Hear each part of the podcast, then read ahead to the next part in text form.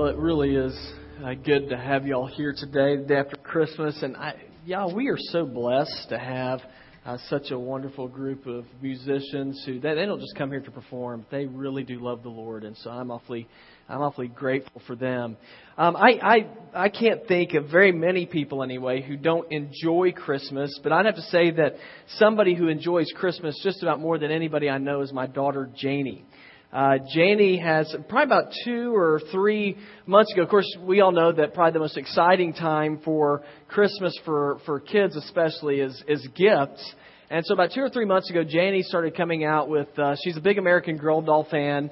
And they get the, there's actually American Girl doll magazines. Are y'all familiar with this stuff? All right, I promise you, the only reason why I know this is because I've got a daughter. It's not because of my own interest. And so we get this stuff in the mail, and, you know, and so Janie goes through the thing.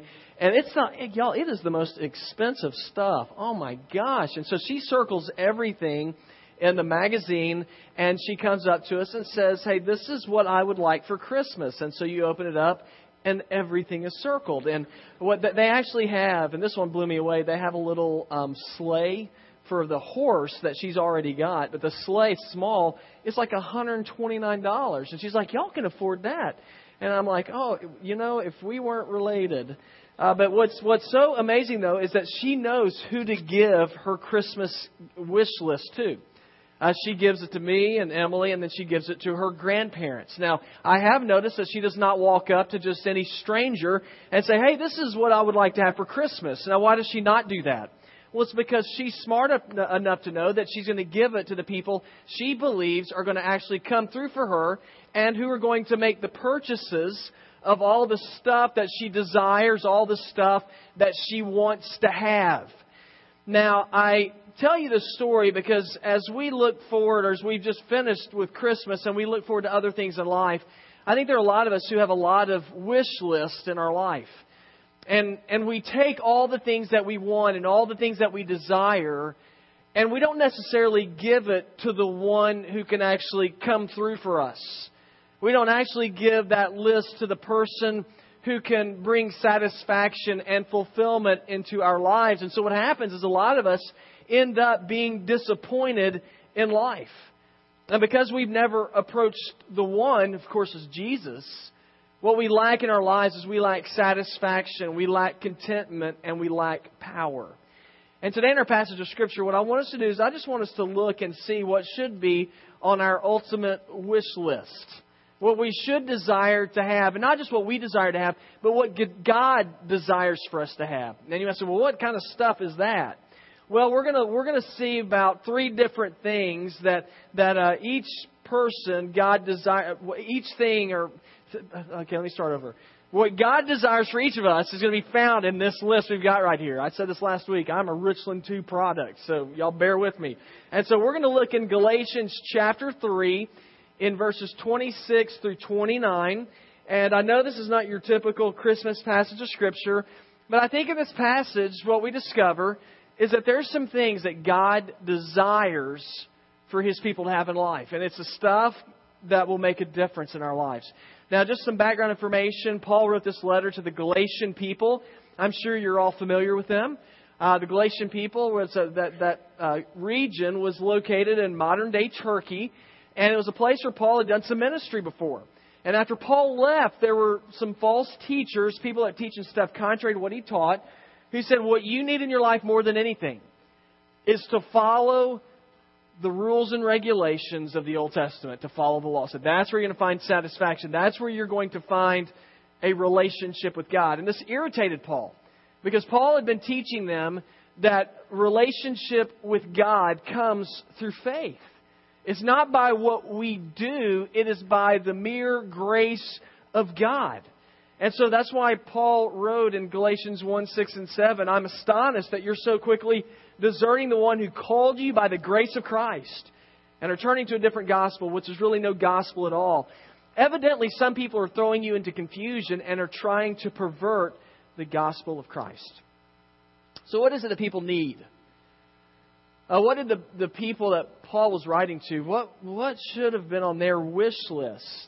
What, what is it that, that God had in mind for them that He wanted to give and what He wants to give us? We're going to see just three basic things Now, the first thing that I want you to see that should be on our wish list and that God wants to provide, first of all, is very simply a relationship with God.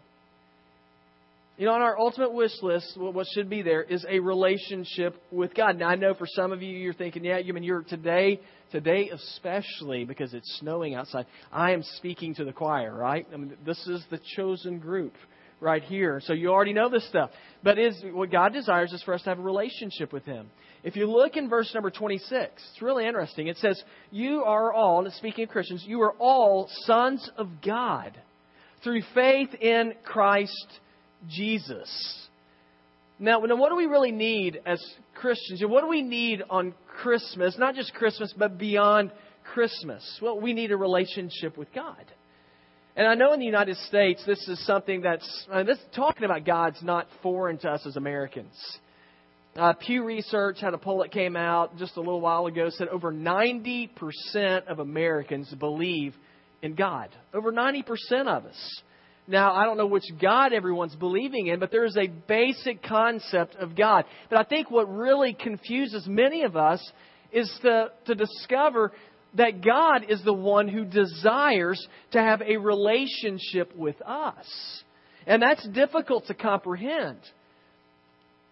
You know, I, I know for many of us, if you're a, a sports fan or a history fan, you think, man, someday I would just like to be able to meet, you know, Michael Jordan. Or I'd like to be able to, to meet, you know, Queen Elizabeth the Second or something like that. But we all know that more than likely none of that stuff is going to happen during our lifetimes. And I'm afraid there are many of us who view God in a in a similar manner. We we think of God being so far out there, so far out of our league, that there's no way that we could ever have a relationship with Him. But I want to remind you, if you look in the Bible, what you discover is God is desperately seeking you. And God wants to relate to you. That's why Jesus said in John three sixteen, for God so loved the world that He gave His only Son, that whoever believes in Him will not perish, but have everlasting life. As a matter of fact, God desires to be in a relationship with you so much that He wants to adopt you into His family. And if you look back in verse number twenty-six, it tells us that we can be the sons of God through faith in Christ Jesus. God wants you to be in His family. Now, you might say, why in the world does God want me to be in His family? It's so that He can protect us like a father. You see, if we live our lives outside of a relationship with God, if we're outside of His family, then, guys, we are responsible to pay for the debt of sin that we owe to God. And on our own, none of us can cover that debt.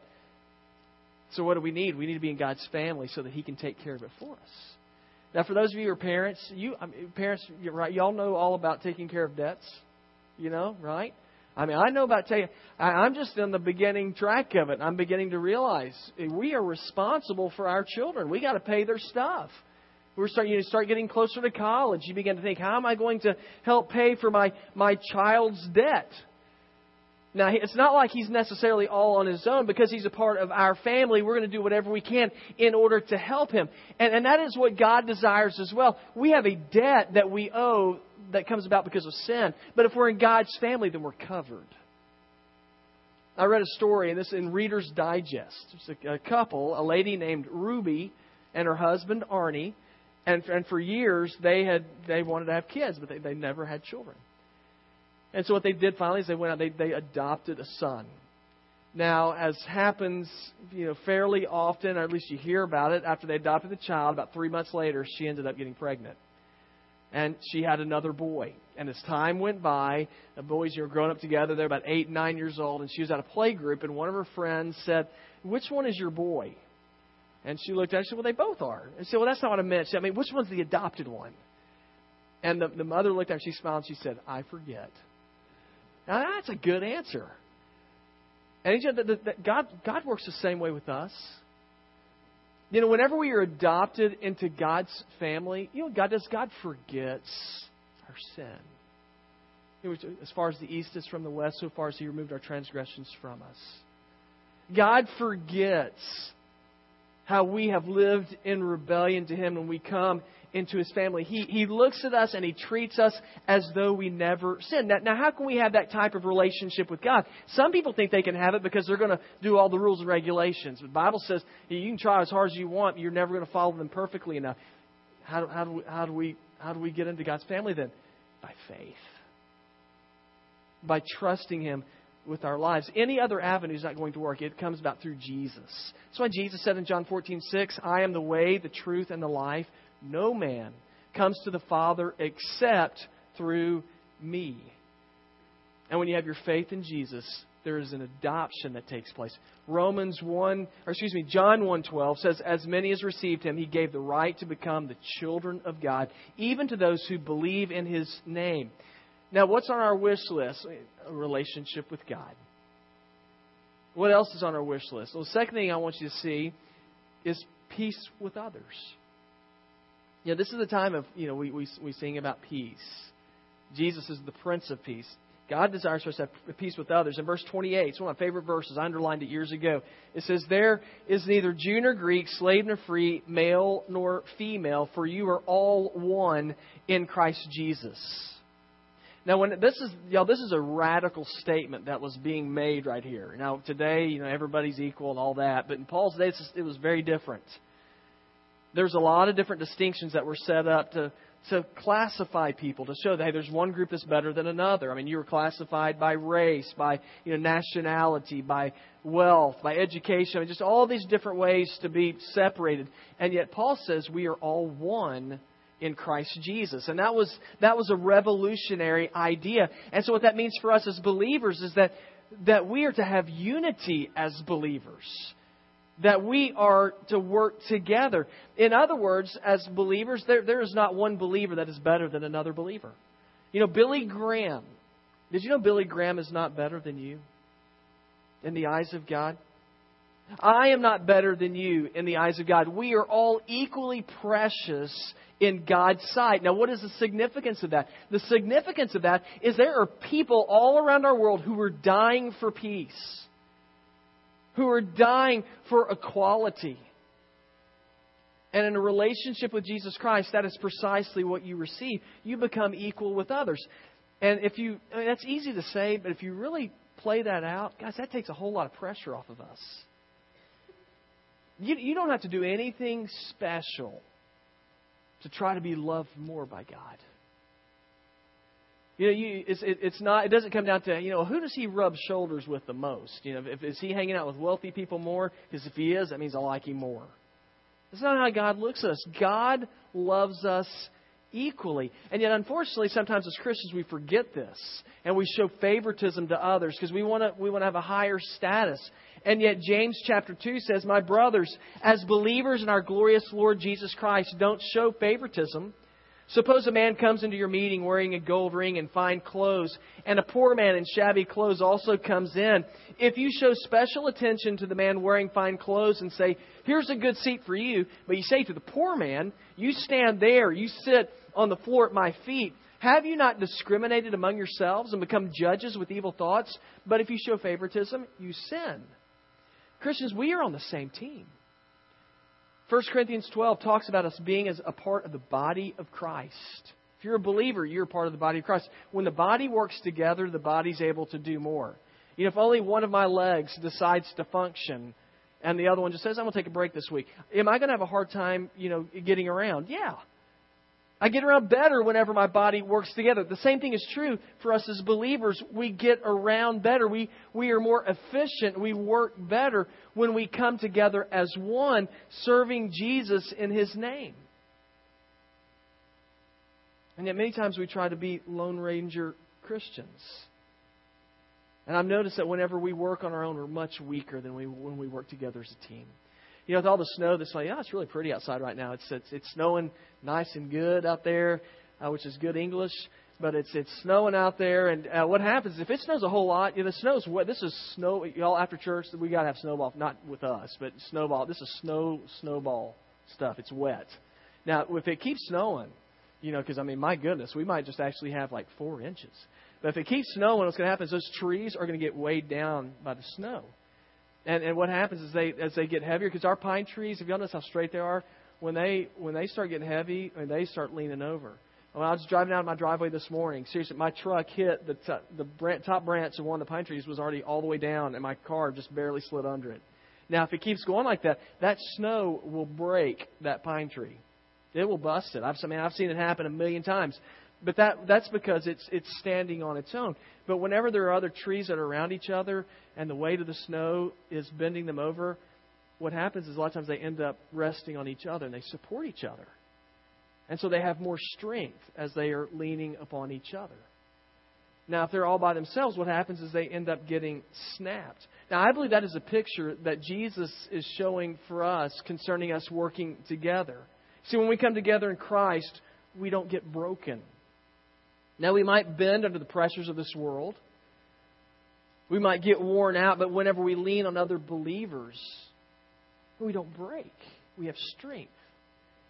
When we try to do it by ourselves, it's then that we break. It's then that we end up being bitter and angry because we don't find a lasting peace. Do you know God desires for us to have peace? God desires for us to have peace in our lives. We're told in Philippians four, six through seven, do not be anxious about anything, but in everything with prayer and petition. With thanksgiving, present your requests to God. And the peace of God... The peace of God, which goes beyond all understanding, will guard your hearts and minds in Christ Jesus. Now, now, what is it that we, we need on our Christmas wish list? A relationship with God, peace with others. And y'all, this is the last thing we'll share with you. Final thing on the ultimate Christmas wish list is an awesome inheritance. A great inheritance. This is the last verse I'll read, verse twenty-nine. It says, if you belong to Christ, you are Abraham's seed and heirs according to to the promise. Now you can read that verse and think, what in the world, where did that where did Abraham come from? Why is he dropping his name in here? I mean, it's an Old Testament guy. If you know much about Abraham, you know in the Old Testament that Abraham was the guy, I believe back in like Genesis twelve, he told God spoke to Abraham and he said, Abraham, I want you to leave your homeland and I want you to go down to the land of Canaan. And he said, you go there, he said, I'm going to bless you and make a great nation out of you. Abram at this time, it's not like he went to church every Sunday. Y'all, this is all new. God speaks to him. And you know what he does? He responds. He's obedient. I can't even imagine. He gets up and he goes. And he goes to the land of Canaan just like God told him to do. And we're told in Genesis fifteen six, Abram believed the Lord and he credited it to him as righteousness. You know, those, those who trust in God's leadership for their lives, those who place their faith in Jesus will have righteousness put into their account by God. Now, what, you know, what does that mean? That God's going to put righteousness into my account. Basically, it means it's, it's, it's very similar to, you know, think of it as money. It's like somebody putting a bunch of money in your bank account so that whenever you have a bill that comes up, you're going to be able to pay it. Now, in our world today, there's a lot of people that struggle with debt. Uh, there, I mean, there's. My guess is most of us have some sort of debt. I mean, some of you have de- you know, debt on your car, you have debt on your house, you have debt in other areas. After Christmas, there's probably some of you have debt on your credit card. And what a lot of us like to do is we get our credit cards and we take them out and we go out and we spend and spend and spend. And then whenever it comes time to pay that bill, we don't have any. We don't have any money to pay that bill, and it's then that we find ourselves in, in a crunch. Now, the Bible says that we all have a debt that we owe to God. Y'all remember that? We all have a debt. What's that debt? It's sin. Now, some of us live in sin constantly. We have all this credit on sin. But there's coming a day when we're going to have to pay for that. But on our own, we can't, we can't pay it. We need help. We need somebody to stack our account with righteousness, so that whenever we stand before God, we're not responsible for that debt any longer, but instead it is God who will pay it for us. The Bible tells us in Ephesians two that we are by nature, we are by nature going to face the wrath of God because of sin. Romans six twenty-three says the wages of sin is death. Now the good news is that we, we can get out of that debt because that verse goes on to say, but the free gift of God is eternal life through Christ Jesus our Lord. Through Christ Jesus, not us. I read a story about some men in World War Two, and they were in, in uh, involved in a battle in France, and one of their friends ended up getting killed in the battle. They were near a church. They gathered the friend's body up. They took it to the church. They walked in, and they asked the priest if their friend could be buried in the cemetery. And the priest said, is he Catholic? And he, they said he, he was not Catholic. He said he can't be buried inside the fence. He has to be buried outside the fence. And so they said, well, okay. And they, they were at least grateful they could bury him somewhere. And so they, they took their friend. They buried him just outside of the cemetery. After the war was over, a couple of years later, they came back to pay respects to their friend. And when they came back, they looked for his grave outside the fence. They couldn't find it anywhere. And they're like, well, we know we're not crazy. We know we buried him. What, what is going on? So they, they went inside the church, and they found that same priest. And the priest recognized them. And they said, so we we cannot find our friend anywhere. We we buried him outside the fence like you told us to. We don't know where he is. And the priest said, you know, he said, after I told you that, he said, you buried your friend. You left. He said, that night I could not sleep. And he said, and I got up in the middle of the night. I went out, and I moved that fence. And I moved it so that your friend would be included in the cemetery. Now, let me tell you something about our God. Our God has moved the fence to include the undeserving, which is all of us, into His kingdom. God has moved the fence so that we can partake of the inheritance that He wants to give to those who follow Him. He's moved the fence. In Romans eight, in the verses following, it says, there is therefore now no condemnation for those who are in Christ Jesus, because through Christ Jesus, the law of the Spirit of life set me free from the law of sin and death. For what the law was powerless to do in that it was weakened by the sinful nature, God did by sending His own Son in the likeness of sinful man to be a sin offering. And so He condemned sin in sinful man in order that the righteous requirements of the law might be fully met in us who do not live according to the sinful nature, but according to the Spirit. But if Christ is in you, your body is dead because of sin, yet your spirit is alive because of righteousness. And if the Spirit of Him who raised Jesus from the dead is living in you, He who raised Christ from the dead will also give life to your mortal bodies through His Spirit who lives in you. Guys, God has filled up our bank account because of His grace and love towards us, that we might live forever with Him in heaven. Now, what what is it that we want for Christmas and beyond? Let me tell you, not, not what we want, but what we need. We need a relationship with God. We need to know Him. We need peace with others. And then we need an awesome inheritance. The question is, do you have that stuff? Do you have it? If you don't, then it's time to call out to God and say, Lord, I want to be in your family. Jesus, I am a sinner, and I, I ask and plead for your forgiveness, and I trust that you will give it. And I give my life to you. What I'd like for us to do, we'll just close right here. If you bow your head and close your eyes, maybe there's some of you and you've never made that decision for Christ in your life before. Hey, y'all, use this time today. I can't think of a better time, the day after Christmas. I say, Jesus, I want to be in your family. Because He desires relationship with you. Now, if you pray that prayer or something like it, you can take your bulletin and open it up. And there, we have a little section you can fill out on the right side. And you can tear that out.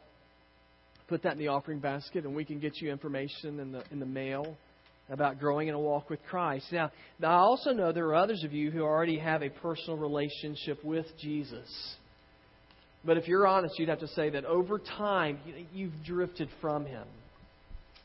That over time, your priorities in life have moved from what does God desire to what do I want.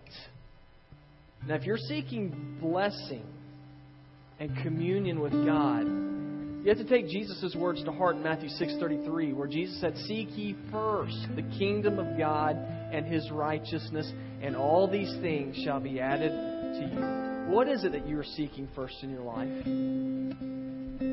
Is it money? Is it pleasure? Is it title? Is it status? It could be today is the time for you to just simply talk to God and say, Lord Jesus, today I want to recommit myself to seeking you first. To seeking you first every morning in my prayer life. To seeking you first by taking the Bible and, and begin the process of of reading it. To seek you first by making it part of my life, to worship you in the church and to be a part of a small group. Lord, I want to seek you first. Jesus, thank you for this day. Thank you that in the midst of the snow, God, that you've allowed us to come together to look at your word. And Lord, my desire is that, not, that we'll just look at it, but Lord, that we'll also apply it. In Christ's name I pray.